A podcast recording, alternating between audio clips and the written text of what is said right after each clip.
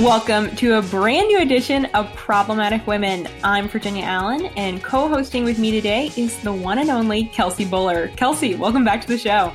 Hi, Virginia. It is great to be back. It's always good to have you on, Kelsey.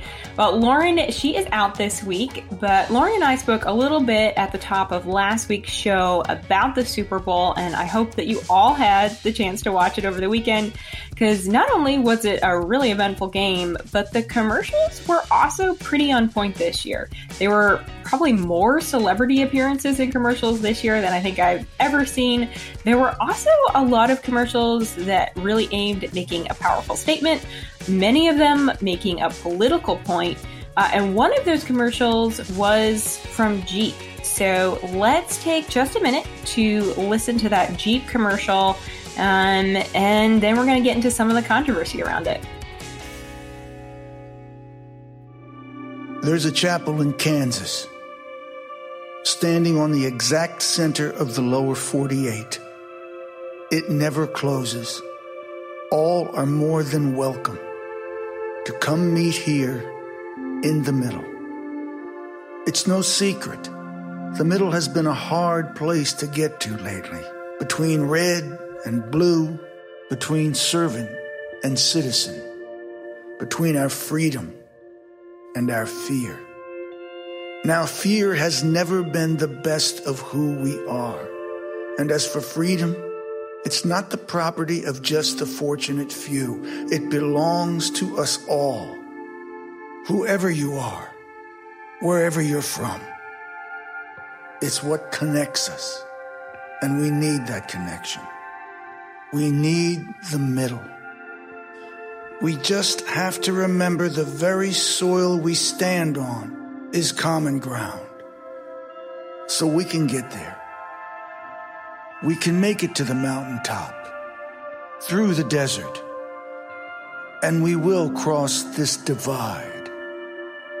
Our light has always found its way through the darkness, and there's hope on the road up ahead. So, Kelsey, I actually like this commercial. I, I like the fact that it talked about a chapel, and it had images of that chapel. It had images of crosses. I thought the tone of it was, you know, it was nice to see people talking about unity, since I think that is something that as a nation we're really seeking and desiring right now. But I know that you were not a fan of this commercial. So let me know, what, what were the things that you were like, um, not a fan of that? Well, Virginia, let me start out by asking you, do you think Jeep would have produced this same commercial about unity had former President Trump won the election? Yeah, definitely not. That is my issue. So the corporations want, and the media want unity when Republicans lose and Democrats win.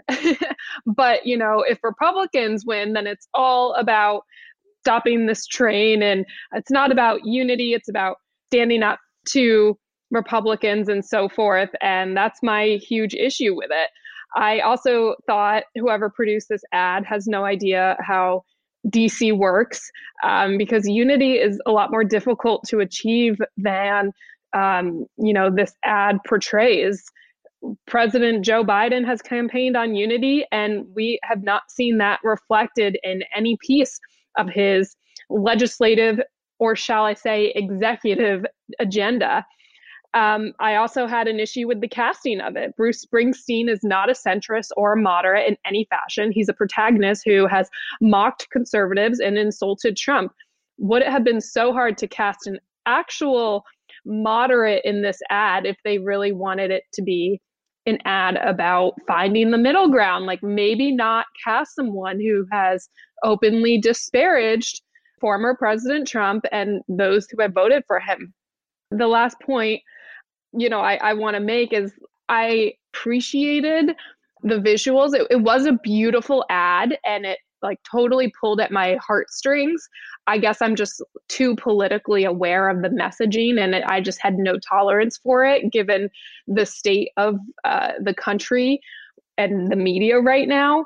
Um, but, you know, in in choosing to uh, portray a church as the place to find unity. Well, on that front, my mind immediately went to all the different ways the left has embarked on a war against religious freedom in this country. In that sense, churches do not symbolize unity to me. They remind me of, you know, the attack on nuns, uh, the attack on adoption agencies, and so forth. So there yeah. are a lot of reasons this ad totally missed the mark for me. And I say that as someone who, you know, when I was younger, I owned a Jeep Wrangler. I love Jeeps. I, my family still has that Jeep Wrangler um, sitting at our home in Connecticut, and I'm trying to preserve it to maybe pass it on to my jo- daughter one day, because I just love the cars. I just think it's always a, always a mistake when corporations uh, try to uh, try to send a message about politics, because it is just so hard to get right. Yeah, no, it is. And Kelsey, those are those are good points. I think so much of what you said kind of comes down to uh, the issue of, like, they were giving lip service to these ideas uh, that, um, you know, so many people on on the right have been saying for so long. We need we need unity. We, you know, let's get around these ideas where we do agree, uh, and then to sort of see the left saying, okay, we can do that now, now that things are politically right for us. Um, right. It, yeah, I can definitely see that that is for sure a frustration. But um, for all of our listeners, if you had a commercial that either pushed your buttons or that you really loved, tweet at us, let us know. We'll be talking about another commercial from the Super Bowl a little bit later in the show. But we do have an awesome show planned for you all today. I think it's one that is super encouraging. So I'm actually very, very excited for what we have up on today's Problematic Women. We chat with Emily Stimson Chapman, an author, a freelance writer, wife, and a mom of two, soon to be three adopted children. Emily shares her personal story of getting married late in life, learning to let go of expectations that we hold for our lives, and trusting God all along the way. Plus, President Biden has announced plans for America to rejoin the U N Human Rights Council. Kelsey and I break down what you need to know, and as always, we'll be crowning our Problematic Woman of the Week.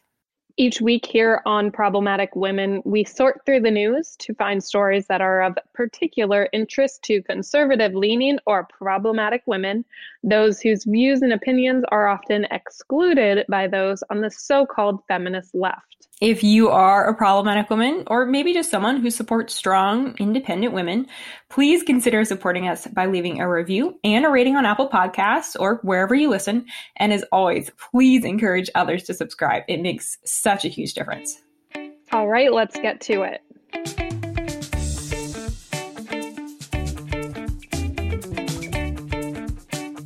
I am joined by Emily Stimson Chapman. Emily is the author of multiple books, a freelance writer for a number of publications, a wife, and a mom of two, soon to be three adopted children. Emily, welcome to the show. Oh, it's so great to be here and talk to you. Thanks for having me. Well, I'm so excited just to, to talk with you about your journey of adoption, of getting married late in life, your career as a writer. It's so fun just to kind of get to dive in and chat about someone's life and their story. But I want to begin by first asking you to share a little bit about your faith, because as I've researched your story, the books that you've written, your bio, it's so evident that your faith really is the thing that drives you, which I think is just absolutely Absolutely beautiful. So could you just talk a little bit about your faith and how that does influence the choices that you have make and that you do make and the way that you live your life? Yeah. Uh, you know, I always say that uh, Jesus is my boss. So um, I work for him. I'm like his, I don't know, I'm his scribe. I I don't know. His, I'm his copywriter. I'm Jesus' copywriter.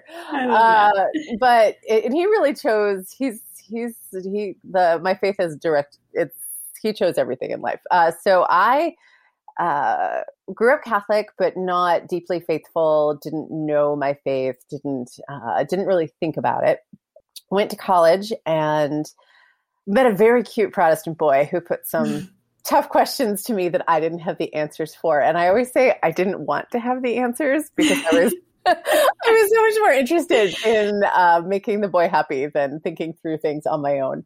So I ended up. Uh, I did end up uh, really considering, really thinking through the claims of Jesus Christ, though, and I gave my heart and my life to Jesus and sort of set the Catholic question aside. Uh, but when I was back in Washington working at the Heritage Foundation, I had a super smart Catholic coworker who put some more questions to me, and that ended up me leading me to come back into the Catholic Church. But Uh, for me, it's all just been one big journey where I'm deeply grateful for my time with my Protestant friends and how I learned to walk with Jesus and what a relationship with Jesus looked like. And then I'm grateful for my time, uh, my life sense in the church and all of the the riches and the tradition and the formation that I've gotten through that. But but yeah, it, it informs everything. I mean, I my faith informs how I write. It informs how I decorate my home. It, it informs how I raise my children. It informs how I cook, how I eat.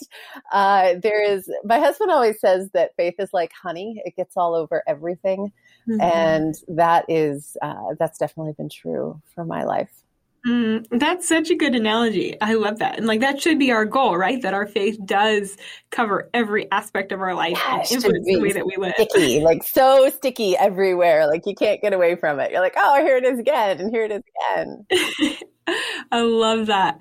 Well, I do want to talk about some of those books that you've written. You've written um, eight. Is that correct? Either authored or co-authored? Eight? Oh, uh, maybe. I'm at the point I've lost track. I, I write because I write the books, and then I write things that are book length studies. And yeah, so I I write a lot. That's what I do. Oh, I love it. Well, mm-hmm. One of the books that I want to chat with you about, uh, you published in two thousand twelve, and that is The Catholic Girls Survival Guide for the Single Years. So I, I'm a single woman, so I really appreciate hearing those stories of how women have just figured out how to journey through singleness with a lot of joy, with purpose. So you are married now, but you did get married late in life. So talk a little bit about your journey of singleness and why you actually chose to write a whole book about being single. Yeah, I don't, I think chose is not the word I would use, like hounded by God and my publishers to write it. I mean, who who wants to write a book about being single when you're thirty-five, right? Like that is yeah. no girl's aspiration in life. Um, I I always assumed I would marry in my twenties, like my parents did. Uh, I wanted I wanted four or five kids. I wanted, uh, you know, when I was younger. And my twenties came and went, and that that didn't happen. And so then I found myself in my thirties wanting a larger family by that point. I was like, oh, I want lots of kids. And um, God just had other things for me to do. And the person he had for me to marry was not married yet. So, uh, but yeah, that was, it was really, really tough because on one hand, I was blessed with work I loved. I had wonderful friends who loved me as part of their family. I had their kids. I had my family. Uh, I had as good of a single life as anyone could ask for, but in my heart was the conviction that I was I was made to give myself in a deeper way to a husband, to children, uh, and so there was always this tension of um, being happy and grateful for the life I had, but also longing for more and struggling for more, and not understanding why I wasn't getting the thing that I felt like I was made for, which was to be a wife and a mother. Uh, so that you know, I.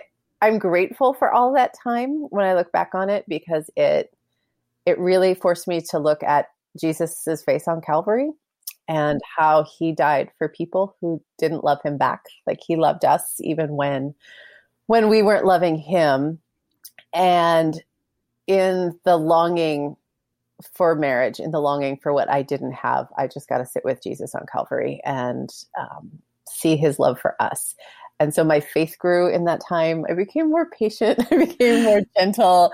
Um, by the time I finally did get married, a lot of the rough edges had been rubbed off. And I'm definitely a better wife and mother than I would have been if I'd married fifteen years ago. More tired. My knees hurt. My back hurts Aww. After my two and a half year old sleeping on me all last night. Um, but but no, it, it was a really fruitful time for me, both spiritually and professionally, you know, so that now I'm able to work from home and do my writing with my boys around.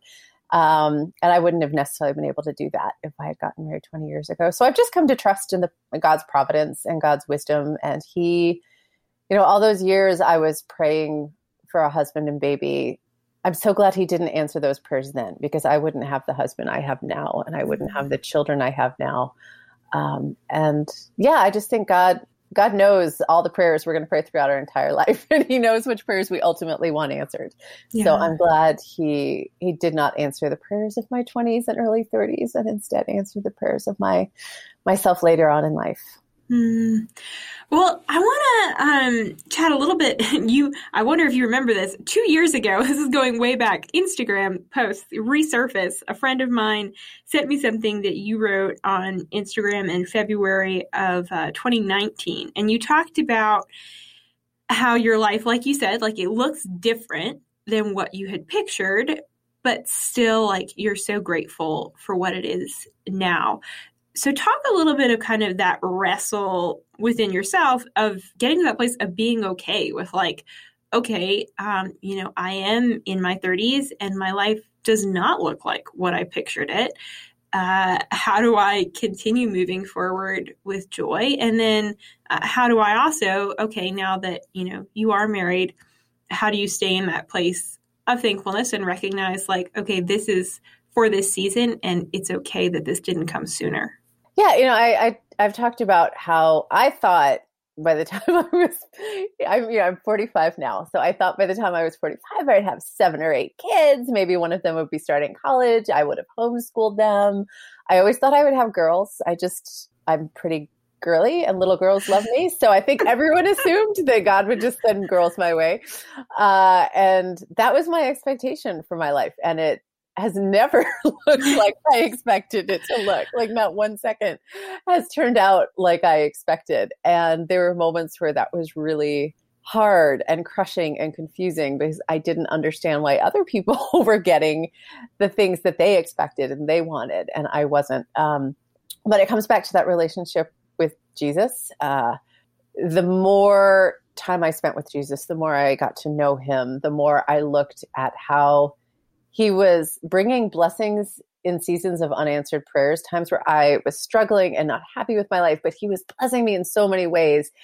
I learned to trust him and trust that he knew better than I knew. You know, he, his plan was better than mine. And even when I didn't feel like that, I would go back to that intellectual assertion and really cling to that and look at the blessings that had come from difficult seasons. And so I just kept walking forward and trying to seek his will. And I think that's where the supernatural virtue of hope comes in. Um, we often talk about hope like God is a genie.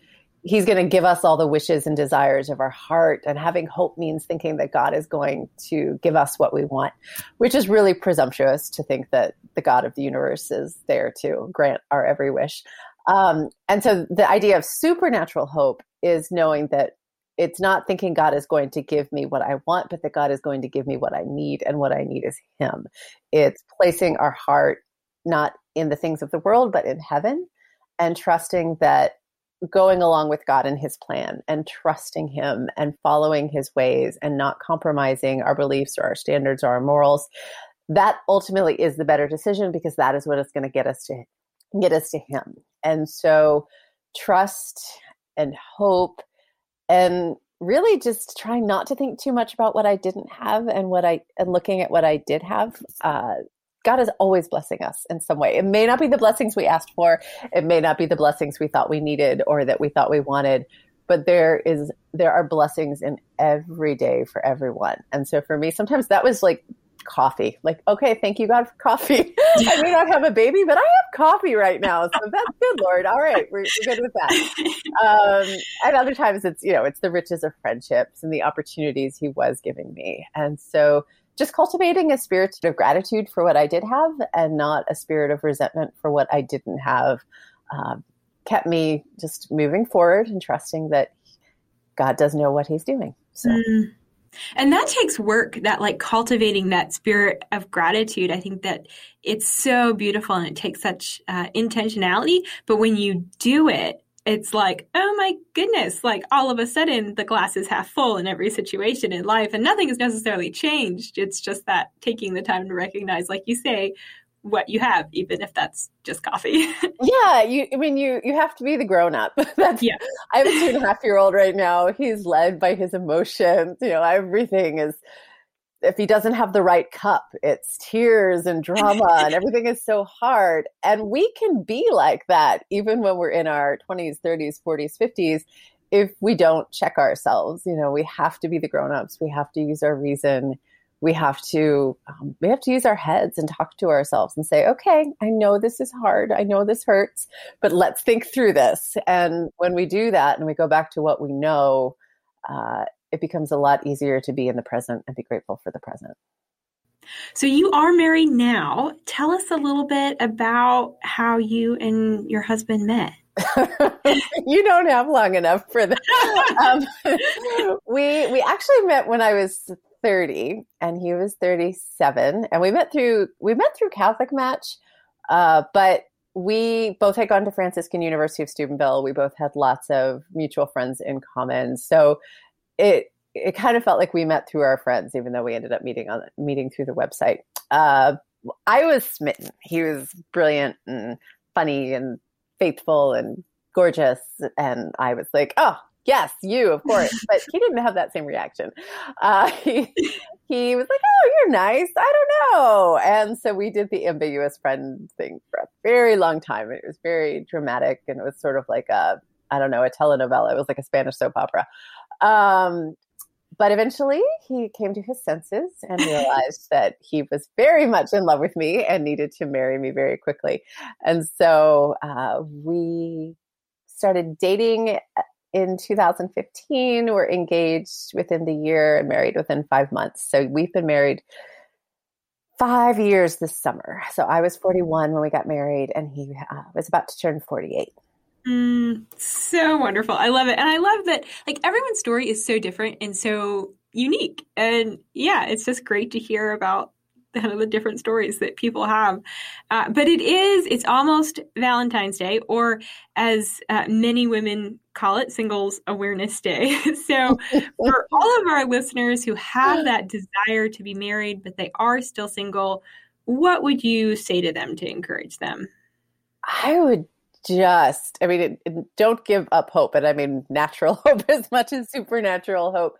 Um, I have seen so, one of the g- blessings that came from writing the book about being single was everyone wanted to tell me their story about their friend or their aunt or their mother or their grandmother who married, you know, in their late thirties or their forties or their fifties or their sixties. Um, I had one couple, I was, I was doing a television show about this and on Uh, on E W T N, and a couple in the audience came up to me afterwards who were eighty-two and were engaged to be married.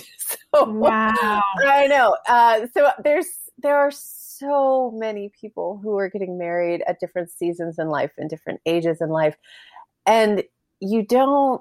It's not a lesser marriage because it happens later. It's different.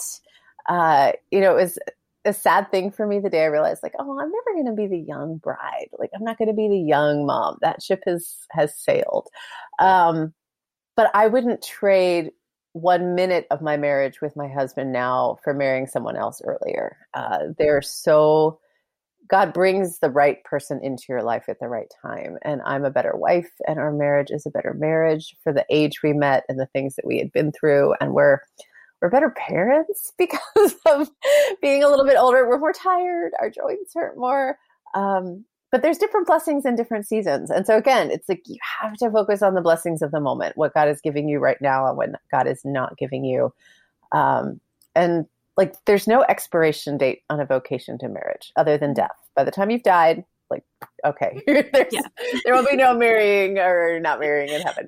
Um, but until then, like, you just don't know what God is going to do or how he's going to be using you or bringing different people into your life. And healing is happening all the time, and growth is happening all the time, and transformation. And so um, you just have to let God surprise you and mm. trust that whatever he does, if you were, you know, trying to follow his will, is going to be for the best. So good.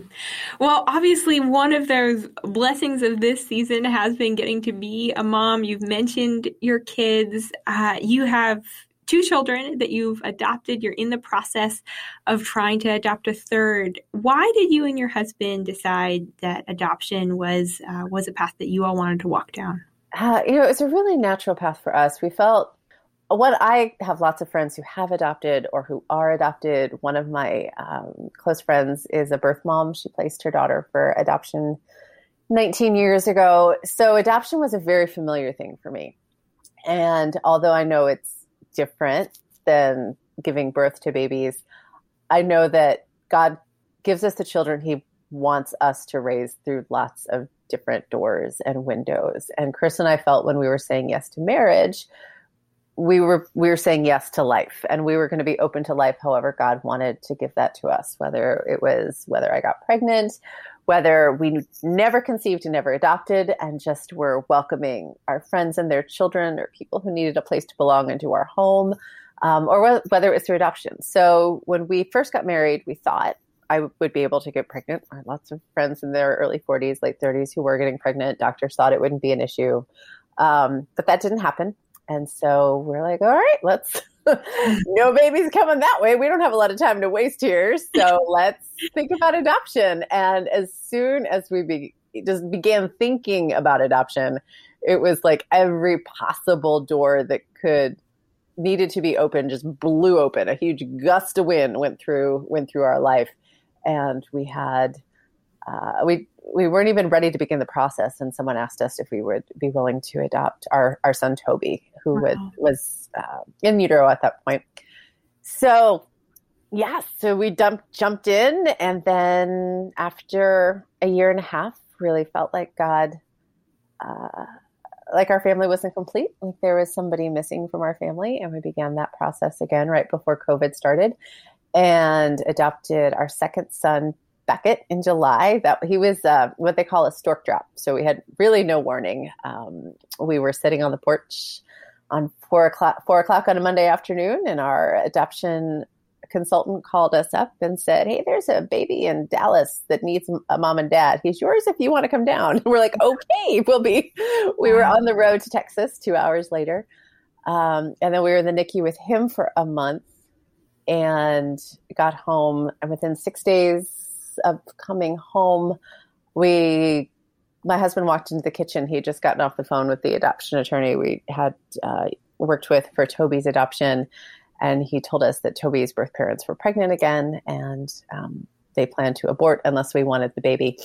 And so we're like, oh no, we're, we're there. We want the baby. We, we no, no, no, we, we want the baby. Uh, so that's again, where I think once you say yes to God, and if it's His will, when He's ready to move, He moves. And it's it becomes very clear what path He wants you going down, because, again, all we did was say yes to adoption. And suddenly we've got our third baby coming in two and a half years. So, mm. uh, which I think when you're forty, but when you have those three babies between forty-three and forty-five, I think they count as four children each. So I think we're, we're technically having our twelfth child in a couple of months. Um, but no, it's, it's a blessing, and it's hard, and adoption is different, and there's so much sorrow involved in it. Um, you know, it's a hard thing to have your motherhood made possible by another woman's sacrifice and sorrow. Mm. Uh, you know that there's going to be different issues you're working through with your children. I mean, all all kids come with issues, so this adoption comes with certain issues. It's not an easy thing, but it can be a beautiful thing. And we, I would, I would carry the cross of infertility and prolonged singleness all around the world and back again ten times over for my boys. So mm. it's um, they have made every step of the journey worth it. Mm.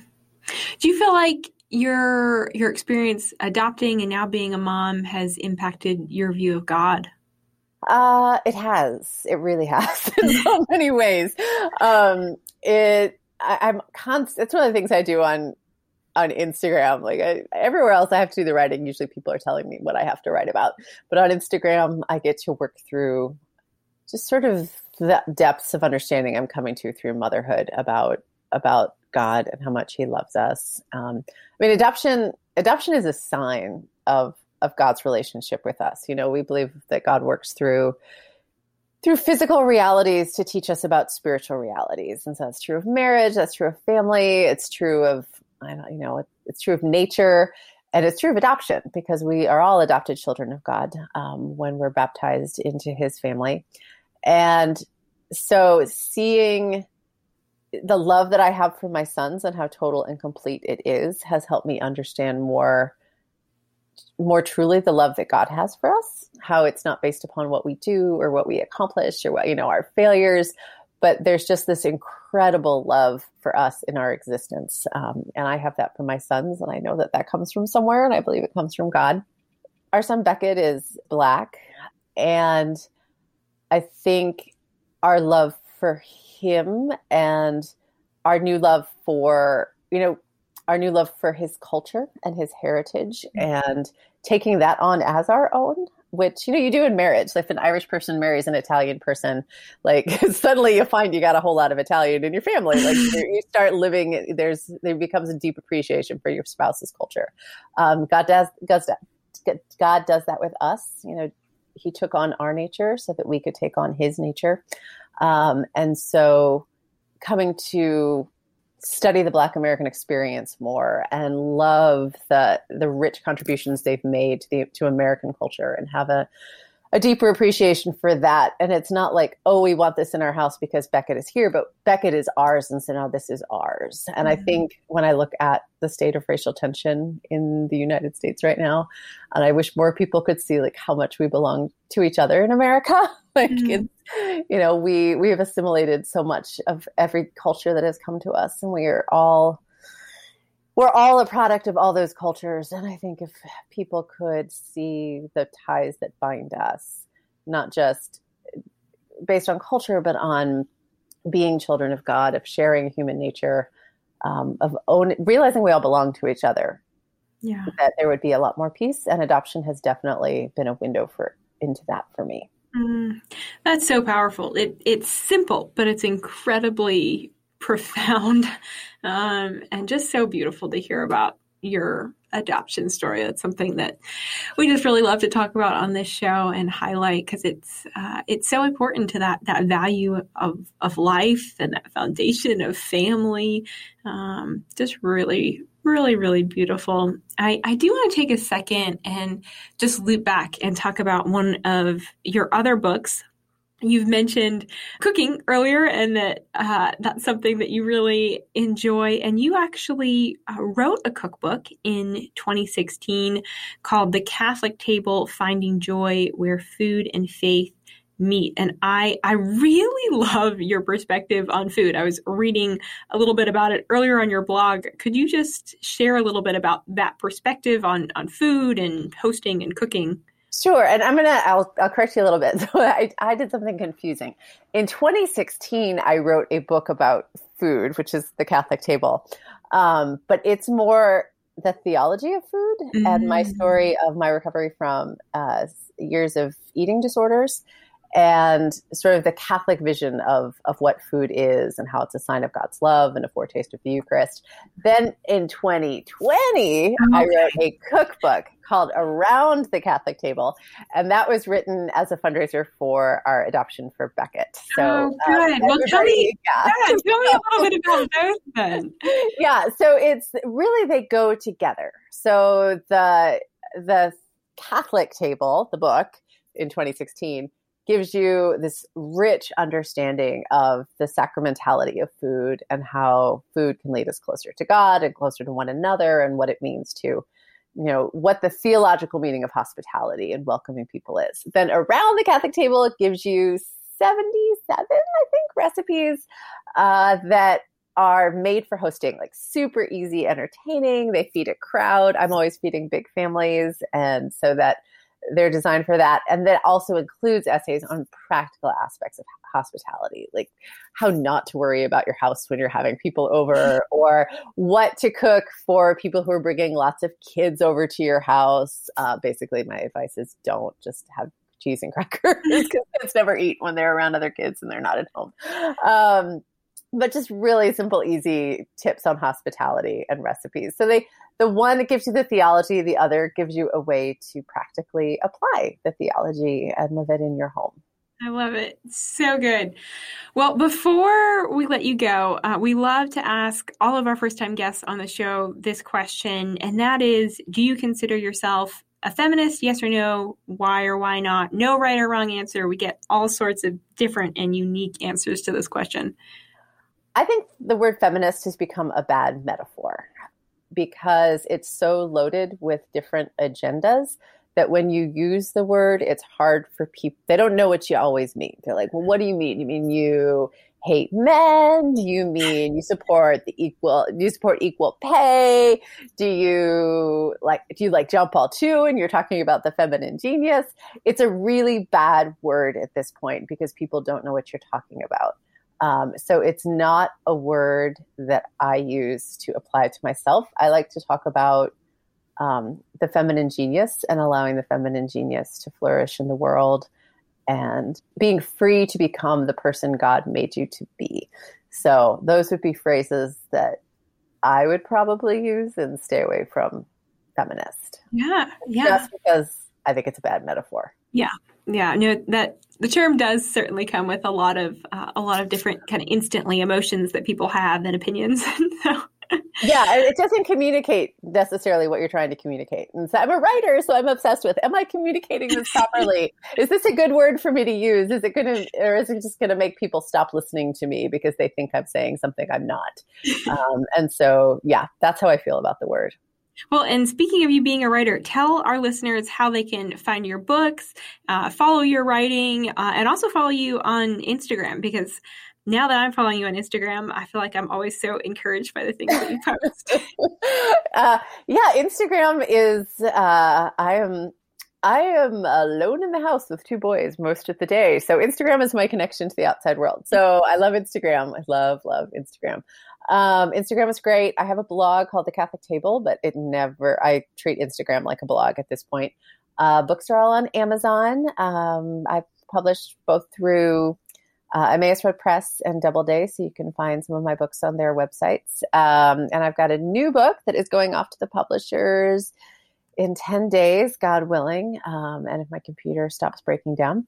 So hopefully there will be a new book come summer. The publishers wanted to release it like three weeks after we brought our new baby home. And I was like, I don't think that's a good idea.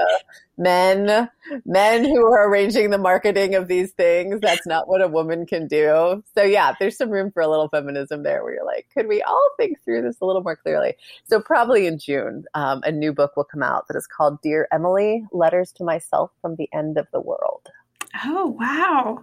Tell me just a little bit more about the concept of that, because I'm really intrigued by that title. uh, well, I was supposed to be writing a different book, but it was May and everything was starting to fall apart uh, between, you know, we we saw the tragedy of the George the Floyd murders and the reactions to that. They're just the politics as we were getting ready for the election. And I saw people really struggling to hold on to their faith, to not despair, to figure out how they were supposed to fight injustice, but without committing injustice in the process.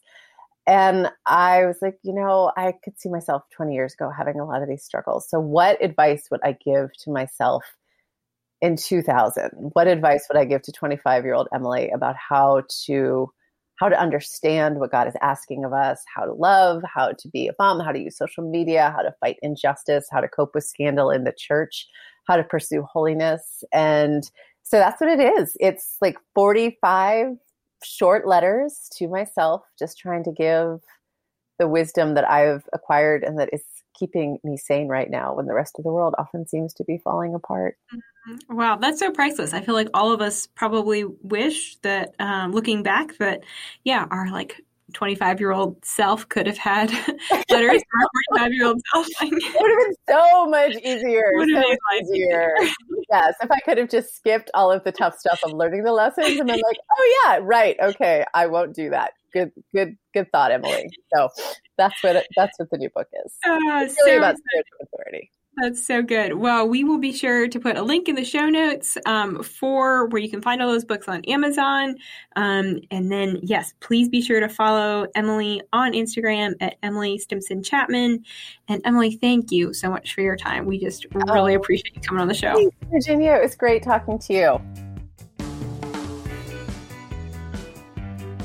Now stay tuned, because up next, Kelsey and I will be breaking down the Biden administration's announcement that the U S will be rejoining the U N Human Rights Council. But first, I want to tell you all about a great way you can stay in the know on what the Daily Signal is covering. The Daily Signal has a very active presence on Instagram, Facebook, and Twitter. Our digital team is constantly posting new stories, reels, clips from interviews, videos, all across our social media platforms. So be Be sure that you like and follow the Daily Signal on social media so that you can stay up with all of the latest content.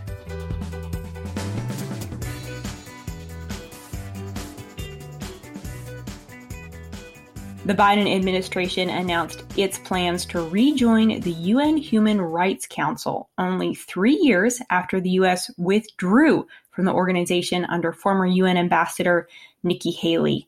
Haley has accused the council of covering for dictators and being biased against Israel. Uh, in response to the recent announcement, she said that it's really sad to see the Biden administration give it legitimacy once again.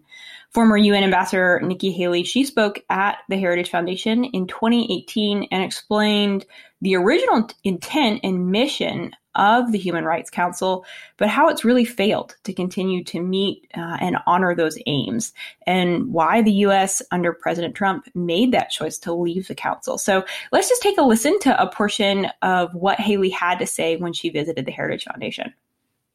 The United States was instrumental in creating the United Nations Human Rights Commission, precisely because we believe in the inherent dignity of all women and men. It was meant to be, in the words of its first chairman, Eleanor Roosevelt, quote, a place of conscience. When it has served this function, the Human Rights Council, as it is now known, has provided a voice for the voiceless. It has brought the injustice suffered, suffered by political prisoners to international attention. It has put a spotlight on crimes committed by Syria's Assad and the Kim dictatorship in North Korea. But these have been the exceptions, not the rule. More often, the Human Rights Council has provided cover, not condemnation, for the world's most inhumane regimes. It has been a bully pulpit for human rights violators. And the Human Rights Council has been not a place of conscience, but a place of politics. It has focused its attention unfairly and relentlessly on Israel. Meanwhile, it has ignored the misery inflicted by regimes in Venezuela, Cuba, Zimbabwe, and China. Kelsey, your thoughts on America's decision to rejoin the U N Human Rights Council? So the Biden administration claims that President Trump's decision in twenty eighteen, which really, you know, we have to give credit to Nikki Haley for, Um, to pull the United States out of the U N Human Rights Council left a vacuum that has been filled by authoritarian countries. Uh, the problem with this argument is that the U N Human Rights Council is filled with authoritarian countries right now who consistently violate the human rights of its own citizens, or at least turn a blind eye uh, to these types of abuses and enable them. Uh, you know, we have forms of slavery that still exist in countries like Mali and Niger. Uh, those are two members of the U N Human Rights Council. We have people smugglers in Libya who auction off Black Africans. fourteen of the eighteen countries of the Global Slavery Index ranks as uh, worst in the world at fighting slavery are African. Um, and, you know, so many of these countries are allowed to be a part of uh, the Human Rights Council. And what does the Human Rights Council do, um, you know, in allowing its, you know, members to, I guess, uh, you know, vote on different sort of uh, measures condemning uh, human rights abuses? Well, over fifty percent of the condemnatory resolutions that passed by the council have focused on Israel. So there is an extreme bias against Israel going on here. This is something uh, former U N Ambassador Nikki Haley discussed about often. um, in addition to the ways that it covers for dictators. Um, you know, we know that China is not currently a member, but it has been empowered and legitimized in different ways by the U N Human Rights Council. And experts predict that uh, China will have a role there, despite the many human rights abuses that we know are ongoing in that country. Um, you know, what's happening to the Uyghurs is just horrific. There was a recent story I was reading about just last week that was detailing even more abuses, even worse than we thought, um, that's going on inside these quote unquote re-education camps. What is the U N Human Rights Council good for if it can't stand up and put an end to these types of abuses? And so Nikki Haley was totally right in um, pulling the U S out of this, because as she says, it really does cover for and legitimize dictators. Well, and I know that one of the arguments for, you know, but we should rejoin it is, well, you know, we have to be in it in order to try and fix it and, you know, move the ball in the right direction. But really that that didn't stop. Like the U S pulled out as a way of saying very clearly and directly, Human Rights Council, you are not doing what you were created to do. You're failing on multiple fronts. So, you know, we're not going to essentially endorse your actions and your behavior, um, because you're not living up uh, to the standard that you were created to live up to. But the work to actually reform that council and push it in the right direction, the U S never stopped doing that. We have continued to really, you know, ask for there to be reforms made and call on the U N to make those reforms. So we can do that work of really advocating for there to be, you know, proper standards and, and requirements uh, met in order for countries to join that Human Rights Council, whether we're in it or not. Uh, and I think it's it's definitely really disappointing to see the Biden administration, I think, uh, without a lot, it, it seems like without a lot of thought, uh, just sort of saying, okay, diplomatically, this looks good, this looks nice, so we'll rejoin it.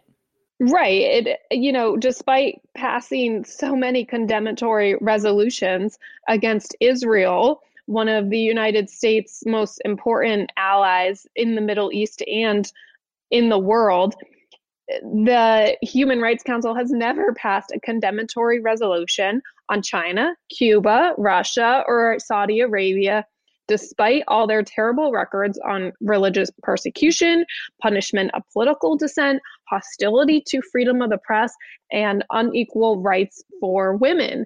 And so I would really ask the Biden administration, if you're going to rejoin it, what are you going to do differently? How are you going to ensure that this body is actually used for good and not used to cover up and, and legitimize bad actors and turn a blind eye to human rights abuses that the United States should be at the forefront of calling out? Nikki Haley did just that. After pulling the United States out of the Human Rights Council, she continued to raise a awareness about these abuses going on in different countries. She did not need the Human Rights Council to do that.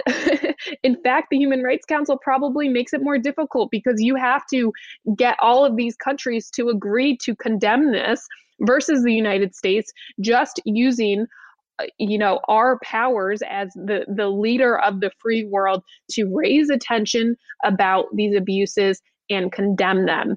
Uh, so, you know, how the Biden administration is going to, you know, make this, uh, the Human Rights Council any different in that regard, I'm curious to see. But this is certainly an issue that we should be calling out, because on its face, you know, when I was in college, I probably would have thought it was a terrible thing that the Trump administration pulled out of the Human Rights Council, because it sounds like such a great thing. Why wouldn't we want to be a part of it? But as soon as you take the time to learn about uh, what this council has actually done, or, you know, in many cases not done, uh, you realize it is absolutely the right move to pull out of it and stand up and say, you know, if we really stand for human rights, this council needs to do far better before the United States will put our name on it. Well, and we know that they've also been um, major advocates for abortion and funding abortions under, you know, COVID nineteen, who are using COVID relief funding. They've actually taken some of that money to promote abortions. The U N Human Rights Council on July seventeenth, they advanced a resolution under the topic of ending discrimination against women and girls. And it made this radical claim that sexual and reproductive health services, including safe abortions, are an essential health service in the context of the pandemic. Um, so yeah, really, really radical. It's like they're they're choosing to ignore the blatant human rights abuses that are taking place in these countries that are sitting at the table, that have a seat at the table. Um, and then they're giving they're giving support, they're giving funding to issues like abortion. Um, so Kelsey, I think, yeah, you said it very, very well. It's definitely sad to see the Biden administration really rejoining this council. Um, you know, I, I like to look on the bright side. I like to be an optimistic person and think, well, you know, maybe we'll see some positive movement forward, but uh, I probably am not going to hold my breath on that one. If you want to learn more about this topic, the Daily Signal has written a lot of great pieces on this. Also check out the Heritage Foundation website um, so that you can stay informed on what's going on on this critical issue. Now stay tuned, because up next, we'll be crowning our Problematic Woman of the Week.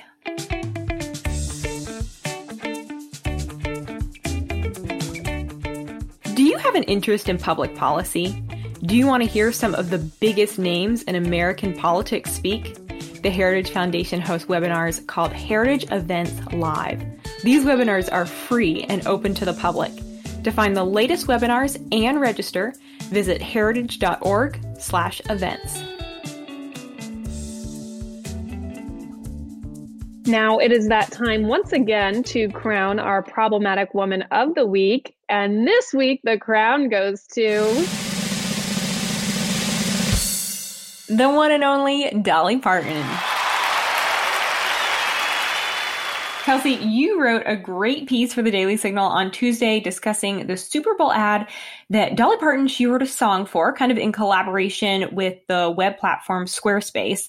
And the far left had a very negative reaction to Dolly's song and the message that the Squarespace commercial was promoting. So Kelsey, can you tell us a little bit about the commercial and why on earth it's receiving criticism? Yes, this is just a ridiculous story. After debuting her first ever Super Bowl ad, where she flips the lyrics to her iconic song from nine to five to five to nine, the country music superstar came under fire for being a capitalist who celebrates hard work and the pursuit of the American dream. Oh, the horror, I know. So Parton's ad was produced by Squarespace, um, which is promoting itself as a way for people to build and design their own websites to help make their five to nine job their full time. So that means, you know, the job you're doing when you get home from work, um, that side hustle that you're doing to, you know, start something that you love, start a small business and turn that into your nine to five. Yeah, a lot of people, they do the nine to five to pay the bills, but as soon as they can earn enough through their side hustle, they leave that nine to five job that they might find kind of boring or they just don't like. So the celebration of working nights to make a living and pursue a career with meaning sounds innocuous enough, but of course, leave it to far left organizers is how uh, this particular uh, writer identified herself. Her name is Kim Kelly. Writing for N B C News, she called the ad tone deaf and a rare miscalculation on Parton's part. So let's just hear a very short clip of Parton's very problematic ad.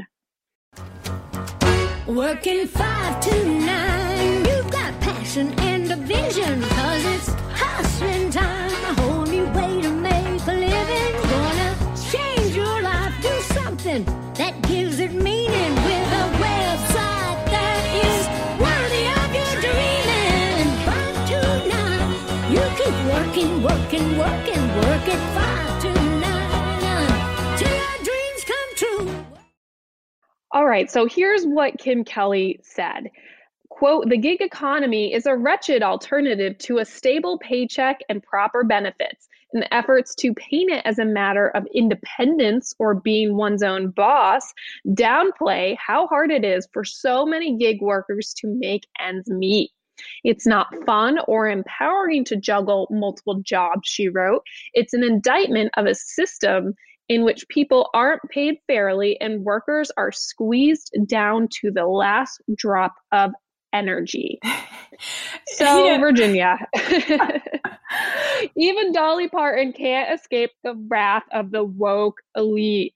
Um, you know, I, you really have to understand this movement that's happening on the left um, against the gig economy to understand why, uh, you know, someone would attack an ad like this, because on its surface, this ad is simply celebrating Americans pursuing the American dream, which is to start your own business, do something you love.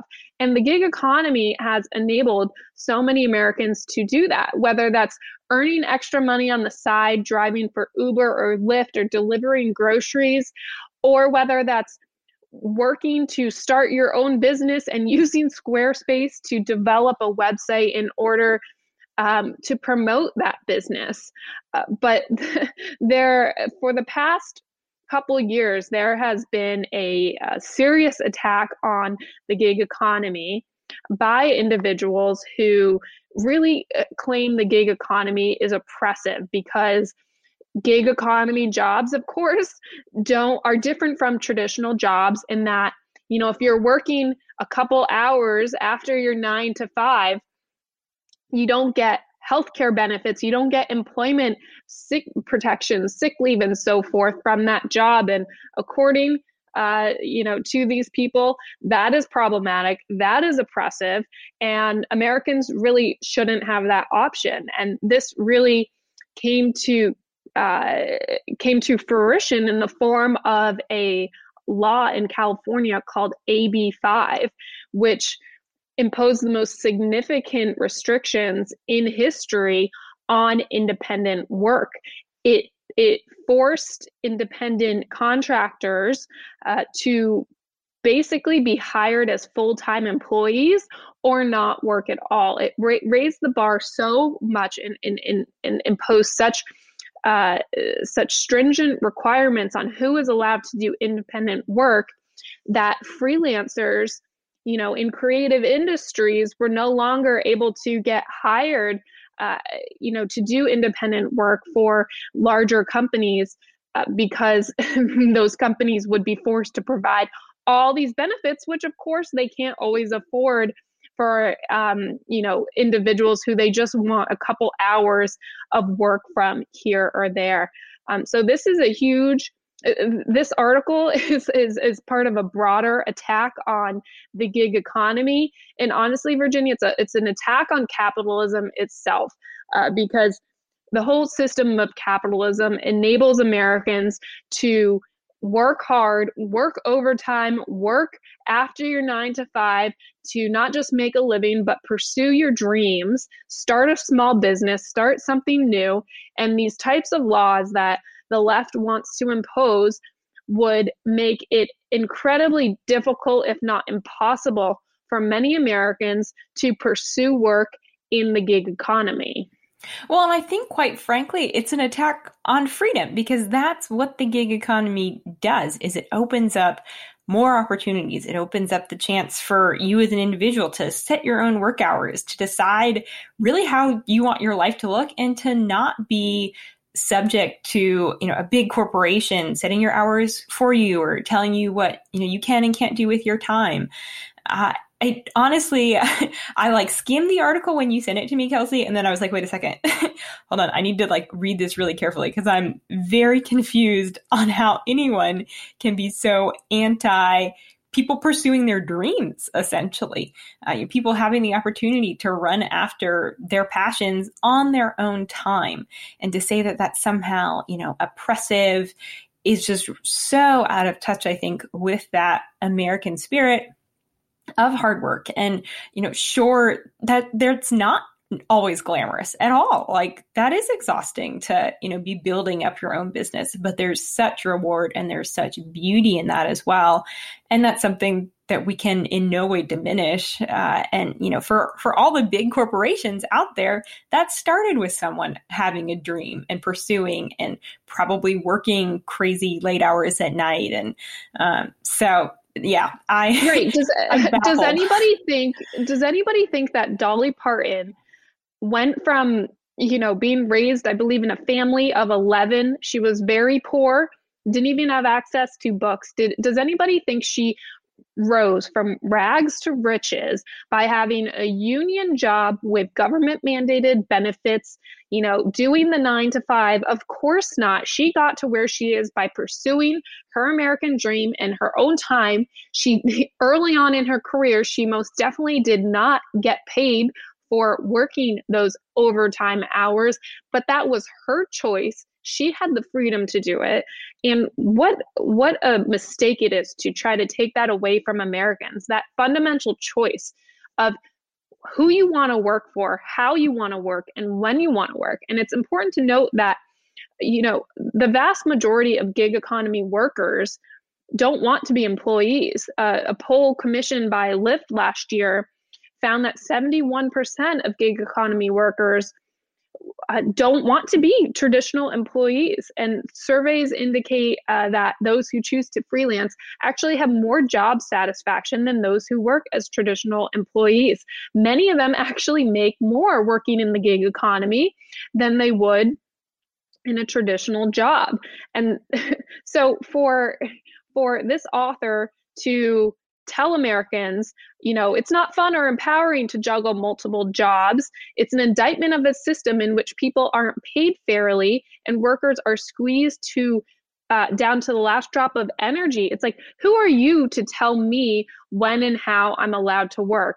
But unfortunately, this threat is real, not just uh, in the form of A B five in California, but just last week, Virginia, the uh, Democrats in the House of Representatives reintroduced a piece of legislation called the PRO Act, protecting the rights to organize. And this legislation would do to the entire country what A B five did to California. So as much as we want to laugh off this criticism, this attack on Dolly Parton's Squarespace ad, it's something we have to take very seriously if we care about Americans' fundamental freedom to pursue work in the way they choose. Yeah, no, it certainly is. And Kelsey, thank you for um, the work that I know you're doing on this issue. You've been so vocal about this for a long time. Um, and so for all of our listeners out there, if you're not following Kelsey on Twitter, be sure to do so because she is a wealth of great information. Uh, but wow. Okay. Dolly Parton, you're an amazing woman, and we're so glad to celebrate you today and very, very pleased to crown you as our Problematic Woman of the Week. Well, thank you, Virginia. If uh, any of our listeners want to learn more uh, about any of this that we're discussing, you can head to Independent Women's Forum and check out the Chasing Work campaign, where we are sharing personal stories of individuals in California who unfortunately have already lost essential income and even, you know, their American dream because of this legislation. It's something we should take very seriously. But on that note, on, on, on, on that, unfortunately not a high note, uh, that's going to be it for this week's edition of Problematic Women. Please join us next Thursday morning for a brand new edition. In the meantime, please go ahead and subscribe and share. Conservatives need your support in the podcast world, and we would greatly appreciate a five-star review on Spotify, SoundCloud, Apple Podcasts, or wherever you get your podcasts. It really does make a difference. Hope you have a great weekend and a great week, and we'll be back with you all next Thursday. Problematic Women is brought to you by more than half a million members of the Heritage Foundation. It is a product of the Daily Signal, produced by Lauren Evans and Virginia Allen. Special thanks to our editor-in-chief, Katrina Trinko. We produce Problematic Women in remembrance of our dear friend and former co-host, Bree Payton.